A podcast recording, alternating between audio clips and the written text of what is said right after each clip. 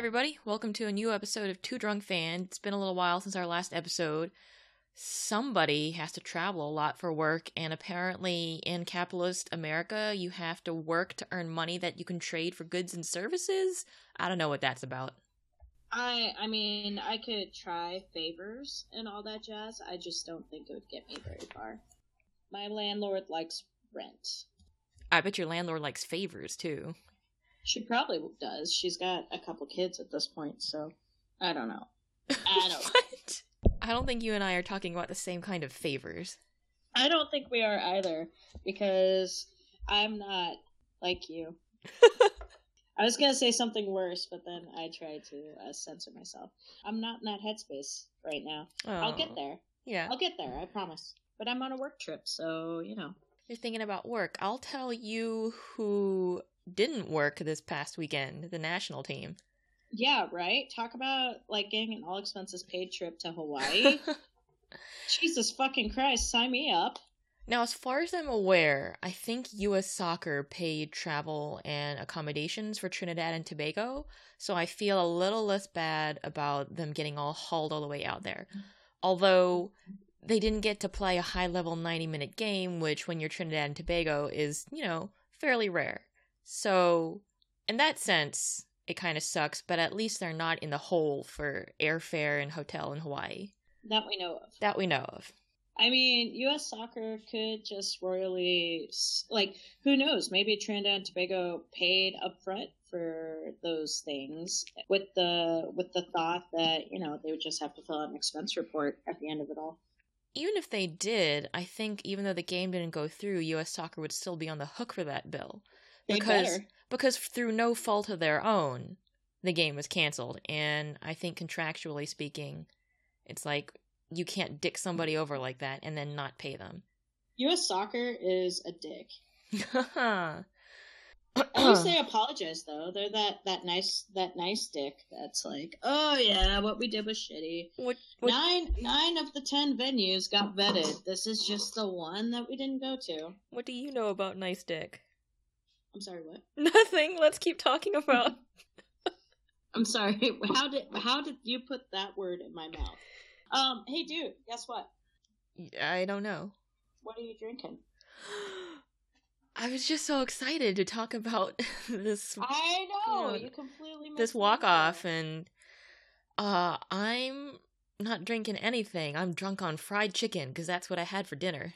Oh, dude, I had a steak and I had coconut shrimp and I had queso and I had two shiners. Uh you can miss me with the coconut shrimp, but the steak sounds great, and so does the This- shiner. The steak was pretty good. I've so I've started doing this thing. I'm I'm gonna try to get a little bit healthier. Okay. And I'm gonna start like going to a gym and I'm gonna start like trying to live life in a little bit more moderation. Um, mainly because I've realized I can't rely on sports for all my endorphins. um, because that's not gonna sustain me and keep me happy. So I need to start like just taking better care of myself. And one of those things is I'm starting to try to pay attention to when my body is telling me I'm full. And so I felt really bad because I left like three ounces of steak on the plate tonight. yeah. It's also not your fault that in America they serve huge portions. Yeah, it was an eight ounce steak. And we had two appetizers and mashed potatoes and a salad and shrimp and two beers. Like Yeah. I feel like I, I did my job. That's so hard to just eat until you're full and stop instead of eat until your taste buds are satiated. You know what I'm saying? Right? Yeah. Because so what I'm trying to do is I'm trying to eat slower, which anybody who knows me is like, oh my god, how how can you possibly eat any slower than you are already? But I'm trying to eat slower so that that 20 minute period happens, and then I'm not like stuffed by the time my body realizes you're full. Yeah, dude. I'm growing up, man. Finally, you realized you were in a weird codependent relationship with sports and you had to develop interests and needs outside of it. Good for you. I know, I know. That's that's kind of what I'm doing right now. Oh, so I had two Shiner Bocks. So that's Okay. what I was drinking, but I'm not drinking anymore. You got a worky work tomorrow. I do. I have. I have an 8 a.m. You know who does have to worky work tomorrow though is the national team because we're recording the night before they play Trinidad and Tobago, in what was supposed to be their second game, but will be their first and only in San Antonio at the Alamodome. And hopefully this this game San does go off. What's interesting to me is they said they've sold a little under 10,000 tickets for the game, and with walk ups and last minute sales, it'll probably be just over 10,000. But local news in Honolulu, I think it was station KHON, was claiming that a source told them part of US Soccer's reasoning for canceling was low ticket sales of 16,000. Now, they obviously can't cancel two games in a row. That would just look awful, and it would ruin the rest of the victory tour, and US Soccer would look like such shit but I just don't think that that's true. Because what's more embarrassing? Having a game with low ticket sales, I mean, low for the national team, 16 grand still isn't bad, or having to cancel the game, refund everything, get sued, and possibly have to pay triple damages. B option option B is worse. Yeah, I think part of this is. Now, I was uh, listening to Jen Cooper on the Keeper Notes show, uh, Mix Zone, which is a really great show and she had a native Hawaiian journalist on who was talking about this from the Hawaiian perspective. And I understand a lot of Hawaiians feeling maybe a little judged or something because, you know, that's their stadium and it, this it was representing their their city a little bit. Not that it actually does represent Honolulu, but in this instance it was the Hawaiian part of the equation and they're kind of fighting back against like oh the turf was so shitty they just had to leave and so you know they they want to look for other reasons but i don't think low ticket sales is a logical explanation for being taken into No. account No, I, I don't I don't think low ticket sales should should be playing any any part of that equation or any part of that conversation. And and I think that a lot of that is is local press and local media. You know, the the Pro Bowl plays there. You know, if you think about US soccer's mentality regarding this is they're like it's a professional playing surface that professional at the best in the NFL play on. Well, yeah, but how much effort do they put into the Pro Bowl that happens in like fucking February or March or whatever. I don't even know when the Super Bowl happens, but I would imagine it's like February or March. and us soccer was going to get 200 grand from the hawaii tourism board out of this and now they're not going to get anything so they Right. they gain nothing publicity or money wise by canceling They It's- they might have gained some uh, clout points because now new markets are learning about U.S. soccer maybe and how shitty they are. Do business with us. We promise we won't cancel on you this time. hey, imagine those lawyers, man. They're like they're trying to figure out how do we have to rewrite future contracts. Okay, so on the legal side, uh, U.S. Soccer kind of uh, hinted at some legal play around. They sent a letter over to the, I think, Hawaii Stadium Authority that was like, you guys told us this field was cool, and it was not cool, right? Uh, legal counsel, general counsel for U.S. Soccer sent the letter over.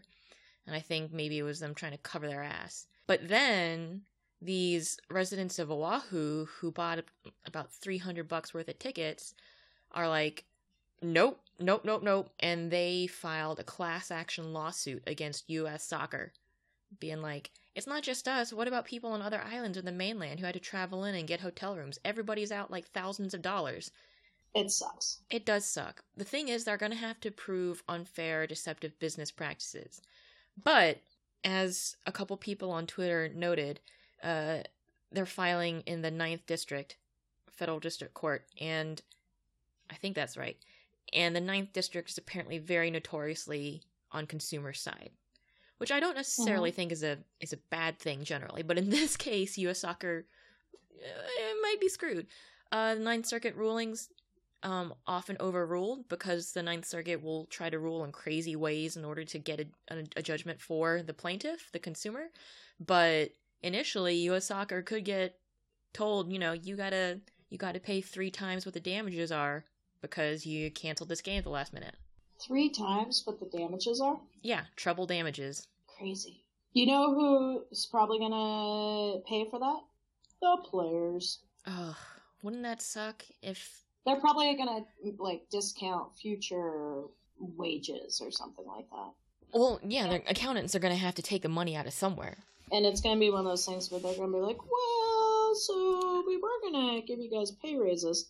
Man, the players just need that fucking CBA to happen anytime. I know. Anytime. Like they need some NBA or uh, NFL esque lawyers getting all up in there and being like, all right, here's what we're doing. We're never, ever, ever, ever playing in a non soccer specific stadium ever again. The thing that pisses me off about San Antonio is because San Antonio has a soccer specific stadium in city, but Hmm. they're playing at the fucking Alamodome because that has capacity of like 40,000 people. And yet only 10,000 tickets. Mm. Yeah, and yet only 10,000 tickets, where I'm pretty sure the soccer specific stadium in San Antonio that would really like an MLS team that already has a soccer specific stadium probably holds like 12. Well, the thing is, though, to be fair, I think it's reasonable to have expected 25 to 30,000 tickets sold based on previous Victory Tour games. No, and they've and they've done well at the Alamodome before. It's just it's I'm I just am thinking of it from a why are we going Alamodome when you have a soccer specific stadium that could sell out and could be a rowdy crowd and it's not a money grabbing situation. Yeah. They're, U.S. Soccer's not going to agree to soccer specific stadiums only because they're always going to do like, oh, what about if they played at Yankee Stadium and they, you know, made three times the ticket sales they could have? So that's never going to happen. Well, okay, then fine. MLS stadiums. Stadiums that MLS teams play in. I mean, they could try to be like, if there is a soccer specific stadium with, you know, a certain capacity in a town, that will always be the first option. And Yeah. you and you only put us in some other multi-purpose or non-soccer stadium if you can't find uh, an MLS level stadium with 20,000 seats or more in, in That the the city. boys would play in. Yeah. That is the key thing. I haven't seen a lot of pushback against it. I think most people have been like, yeah, you got to stand up for yourselves. I mean, it sucks that fans missed out on a game, but that's what happens essentially when you strike. Somebody's going to lose out, and that's why the strike works. But I've seen some suggest, like, it's not a gender issue, blah, blah. And I'm like, literally, how can it not be a gender issue when they're claiming that they're being mistreated on the basis of sex difference? Like, they're saying that U.S. soccer takes the concerns of the men's team basically more seriously than the women's team and makes more effort for the men's team than it does for the women's team. It's not that hard a concept. Well, and it's not it's not a leap. It's not like you're saying I can't even think of what something more absurd would be. It's not like you're saying Sunil Gulati has been replaced by like a life decoy model and is actually an advanced an advanced robot that's whose plan is to take over North American soccer. Actually, I think that might be accurate. you heard it here first, folks. Uh, Sunil Gulati is an advanced model android, I guess you say, who is planning to take over North American soccer for nefarious plans yet to be revealed. Yes, We are breaking some hard hitting truths. Accurate. I'm gonna have that's gonna be our next serial themed podcast. An expose of Sunil. And if I mysteriously die or disappear before it comes out, you'll know who to look at first. Sunil. Yeah, Sunil and his cronies. his robotic cronies. Avenge me, Loretta Lynch. Oh my god, we're crossing way too many streams at this point. Yeah, so I feel okay about the team walking out on the game. So here's here's here it is from the U.S. soccer side of things. They say they didn't do an expect an inspection. Uh, Gulati said it was because they thought if the NFL was going to play on it, you know, in a couple months, right now, it would be fine. Yeah, the NFL plays on it in a couple months. Anything can happen in that time. But they did have soccer officials out there a couple days before the game on Thursday, apparently, according to the stadium manager. And they saw the field at that time and still were like, no, it's fine. They'll play on it. And It like mm-hmm. apparently didn't cross their minds. And it only got to, you know, meth levels when Jill Ellis and the officials were touring the field and she was like, hey, look at this shit. We can't play on this. Someone's gonna trip and and break their ankle. So, best case scenario, they either knew that the field was shitty and still accepted it because they were like, oh, the women will play on a bad, undersized field. Or they didn't bother to inspect the field, which demonstrates a level of just not caring about the women's team. I mean, both scenarios suggest they just don't care enough. I would love to work for U.S. Soccer. fix it from the inside out? Because I would love to do a better job than they're doing. My first thought was actually like, ooh, I get paid to be mediocre. I wouldn't have to put in that much effort. No, my my reaction is like, holy shit! Like you have world champions who you are supporting, like literally supporting, not like supporters group supporting. Like you are making sure that world champions can play like world champions. And a lot of people have also pointed out, like in that New York Times article with Sunil Gulati's apologies, like it must be noted the U.S. soccer treats its women's teams much better than pretty much almost every other federation in the world. And I'm like, yeah, but comparing something to shit doesn't mean that it's good, it just means better than shit. So just because they do better than other federations doesn't mean they're doing a good job. They're just doing better than people who are doing bad. You know, it's I could look it's it's all about grading on the curve. Yeah. I could look at somebody who's like just come out of a club and stumbled over and fallen face first into a gutter, into a pile of their own vomit, and be like, I'm doing better than them, but that doesn't mean my life is all together, does it? It might be. It might be. You don't know. No, it's not. No, it's not. Sorry, dude. It's okay. It's okay. I'm just having to plunge the toilet a lot recently. It's To a place that you just moved into. Whatever. I'll take wonky toilet over literally evil landlord, so I mean they both make me deal with shit. So Jesus. Are you laughing or crying? both.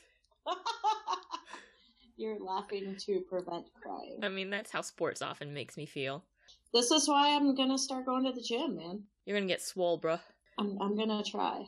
I'm gonna try. So tomorrow the team plays Trinidad and Tobago, and they've both flown from Hawaii to Texas. It was probably the day before yesterday, like immediately after the game. They probably flew out Monday. So they are probably all still a little bit jet lagged. Doesn't it take like 72 hours to really get over jet lag? I don't know. I live my life in jet lag. That's true. I guess if you're an expert traveler, your your body's more adept at dealing with it, and they're all at the peak of physical fitness. Well, not all of them. Uh, I don't know No. what you could be referring to. Not all of them. I mean, are you implying that some of them smoke a lot and drink a lot? And eat a lot of muffins. Yes. Yes. Yes, I am. I say a lot to mean more than the others. I concur. I, I think that that is fair. Yeah, And I think some of them are also on the eve of their retirement. senioritis, extreme And so- senioritis. And so a three, five, a five hour jet lag. Um, That's gonna that's gonna have some impact. and Trinidad and Tobago's in the same boat, but they're probably hydrating. They're a bit younger. I think it could be a good time. I hope it's a good time. I'd love for them to put up a great fight. They did last time. United States only uh, won 1-0. Kimika Forbes had a great time in goal. So let's let's hope for a repeat performance. What do you think the scoreline's going to be? Oh God. Um, I think it'll be. Uh, I'm gonna go with five to nothing. Okay. I think Jill will use all six subs. It'll be, you know, try to vary her lineup. And it's going to end up 4 to 1. I'm going to give Trinidad and Tobago one. You're so generous. I'm a generous, hopeful person. Tomorrow's scoreline's going to turn out to be like 8 0. And I'll be like, oh, well, you know. I, I like to. Yeah. I'm a dreamer, Gab. I'm a dreamer and you're a realist. We keep each other balanced. I'm pretty sure that's not actually how it works, but we we can we can go with that tonight. I also want to give a shout out to Canada for beating Mexico 3 0 today. Christine Sinclair got a brace really early on, and she was really throwing herself into it trying to get that hat trick. She almost did, but uh, Ceci Santiago came out with this blast of a double save. I was so mad how good it was. But yeah, now Christine Sinclair's within one of Mia Hamm's uh, goal scoring record. I was gonna say Sinc is now chasing chasing Mia. She's uh about to catch me and then she'll be chasing abby and you maybe she'll stay in it long enough to overtake her she has said she's going to try and make it to 2019 so Abby's thrown in the towel. Wait, no, I want to revise my scoreline prediction. okay I think it's going to be seven to nothing because I think they're just going to let Abby hang out in front of the goal, and Yeah. she's going to get a hat trick. She's just gonna get the stupidest, easiest hat trick. Like they're just gonna use her as one of those practice dummies. that like, okay, off the goalpost, off the dummy, nothing but net. You set up a one of those like trick shots. Like I'm gonna bank this shot, and then it's gonna go off the ten, and then deflect into the corner pocket. Basically, like do that thing that like Yael and uh, Tobin used to do. Those videos. Mm-hmm. Yeah, they're gonna def- definitely want to send her off in style, aka lots and lots of goals that look good in highlight reels. That's the only reason to go to New Orleans next week. New Orleans is going to be a party. Like after that match, that's I fear I I really do worry about that that Bourbon Street. so I guess my big takeaway from the Hawaii thing, and and you and I talked about it briefly on Twitter, is terminology, right? Mhm. Like this Hawaii wasn't a turf issue. And I think the players are getting better at terminology. And I think that that we're getting better at terminology. That's not necessarily a turf issue. yeah, It's a playing surface issue. Because there's good turf, good artificial turf, and then there's bad artificial turf. And Hawaii was bad artificial turf, resulting in a bad playing surface. But there's also good grass and bad grass. Megan Rapinoe was practicing on grass. I feel like the grass didn't even play a part grass- in it. Yeah, it, right, but but it was a bad but it was a bad grass field. Yeah, it was a bad grass field, and the fact that there were those plastic things hanging out didn't mean it was a good field. You know? Yeah, you were right about that. I think it's kind of like when scientists were like, "Oh, we shouldn't have called it global warming. We should have called it climate change," because Right. everybody got the wrong idea from the first name. Yeah, because everybody was like, "What global warming? It's getting colder." I don't know what you mean, global warming. I'm freezing my buns off this winter. Ah, I wish I wish the globe would get warmer. Blah, blah, blah, blah. Yeah, run your cars even more. we need the global warming to actually happen. So yeah, I you're right. It's it should be called like playing surface issue. Yeah, because you know, and I think that was a fundamental issue with what Abby and and the players tried to to not even really boycott, but like sue over this summer was the playing surfaces were not equal. It it was definitely never solely about the turf in Canada. And it's the same thing with the Hawaiians. I understand why Canadians got a little defensive about it. They're like, look, our stadiums are our stadiums. We did the best we could. I don't know what else you want us to do. But I think what needs to be understood is it wasn't directed specifically at Canadian turf. It wasn't coming about coming after Canada. It was about being respected by your federations and by FIFA. It's the same thing here. It is. It is absolutely, and and the players need need have needed to and are putting their foot down. Yeah. and it's it's one of those things where like it sucks that there's collateral damage, but at the end of the day, it's like you really hope that this actually institutes change. Let me ask you something. Conspiracy theory time. Do you think that because people have pointed out they played on turf before this, although you've pointed out that there's good turf and there's bad turf. Mm-hmm. But conspiracy theory, do you think they waited until Hawaii so that the fallout would be the worst possible because the fans would be most disgruntled there No, due to the circumstances involved? You know, you you think that it's it's just solely that this turf was so bad that now is when things boiled over? conspiracy theory time. I think that there are a few different factors at play. I think uh, Megan Rapinoe getting injured brought to light they're not supermen. You know, that they have to take care of themselves. And if she got injured, not during play, if it was a non contact injury, and she really did like slip on something that was on the ground, not part of the training environment, then that to me is like a huge red flag that would go off on my head, going like, who the fuck is looking out for us? You know what I mean? Yeah, Alex Morgan said it. The only people going to look out for us is us. Right. And so, but then I think compounding with all of that is the fact that Abby is checked out. What you think that she's not as invested as in going to bat for the team as she used to be because she's going to graduate soon? Part of me thinks that Abby could have rallied them into playing the game. Oh. She could have been like, you know what, guys, we've played on worse.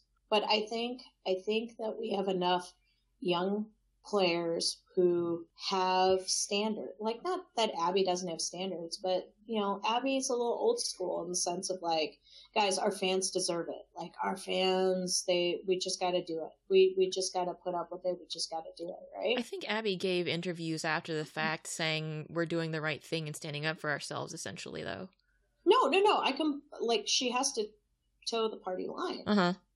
Right? But Uh-huh. I think that if Abby weren't on the eve of her retirement, Mm. she could have had an impact. I don't which know. Is I totally, which is which is t- totally counterintuitive to her position with Scott's natural grass or whatever. I think in the opposite direction of you. I think because she is on the verge of retirement, she's more inclined to be like, we need to tell U.S. soccer where they can stick it Maybe, instead of being, you know, more of a company woman. maybe, yeah. Because she's she's no longer having to be their their icon or whatever. She's gonna go off on her own and do her own shit. She's gonna discover herself. She's gonna write a book. Yeah, she is gonna dictate a book to someone. I wonder. I wonder if she's gonna talk about Hope Solo. Uh, maybe she will. I think Hope talked a lot about that situation in 2007 and 08 in her book. She's very complimentary of Abby. I don't know if Abby's going to cover the situation because it's in the end it's not her story to tell. She she was just a figure who played in it and it was a thing that happened to Hope. She may mention it in a more of an angle like you know, I have professional regrets and I wish I had stuck more by Hope or whatever based on stories that she later apologized to Hope um, for the whole thing. Maybe. But yeah, I don't think she's going to go over the story itself again. Well, I just I wonder if she's gonna talk about the other stuff. You know who I want to write a book? Tasha Kai. Yeah. Uh, talk about somebody coming out of the middle of nowhere. I mean, obviously Hawaii, but I was just like, Ta. Yeah, and she looked pretty chummy. She was hugging Jill Ellis. She was, and you know, she's still friends, obviously, with some of the people on the team she was closest to before, like Christie Rampone and Heyo. I just did not expect her to show up. But why wouldn't she if she's still on good terms with these people? I know, I know. It was just one of these things, and then I was like, "Wait, she has an Instagram? Oh my god! Do you think the Starbucks photos are in there?" And they are. She just posted a video of a little puppy dog playing with the soccer balls, and Really? yeah, it's rough, bro. Oh, it's so rough. I haven't. I haven't been on social media. yeah, what a gift. What a gift. Today's been a, a travel day. Uh, it was nice to see Tasha Kai again. It was nice to see the team stand up for themselves. Hopefully, it'll be a nice time tomorrow when they play Trinidad and Tobago. And then they've got two more games after this. Then we hit holiday break. And then they're gonna do uh, Olympic qualifiers in that little Four Nations tournament. Yeah, that Four Nations thing is interesting. We should we should learn a little bit more about that and maybe talk about that someday. Yeah. Uh, for now, it's U.S., France, England, and Germany. So that could be interesting. Um, everybody go check the FIFA dates calendar, and then I was talking to uh, Jonathan Tannenwald about this. He was up in Boston for a bit, and we were kind of jawing over. Well, based on FIFA dates, there's uh, some dates in March, but you can't play outdoors in March in the Northeast, so that, and then you you might want East Coast for European TV, so that the time difference isn't such a killer. So that kind of limits you to where you might go. And I think they've already mentioned that they want to do some games in Florida. We'll see. It'll be interesting. It will. But I just want the fucking CBA to actually happen. I just want the players to like not have this sort of like red tape drama around them. The CBA is Oh. interesting because I was talking to someone over the World Cup. I think it was actually Jen Cooper who mentioned maybe the previous CBA might have given uh, some veteran players a little too much power in certain areas. What do you think? I I think that's very true. Yeah. I think the CBA was good for establishing standards and for making it so that the senior team earns a living wage playing the sport. I don't think the CBA had a very big scope to it. You know what I mean? yeah, I think both sides have learned something from this CBA and they'll come at it with that knowledge. Because, and you know, if Alex Morgan's at the helm of this, she seems pretty savvy. And then you get Kelly O'Hara in there with her, you know, Stanford degree.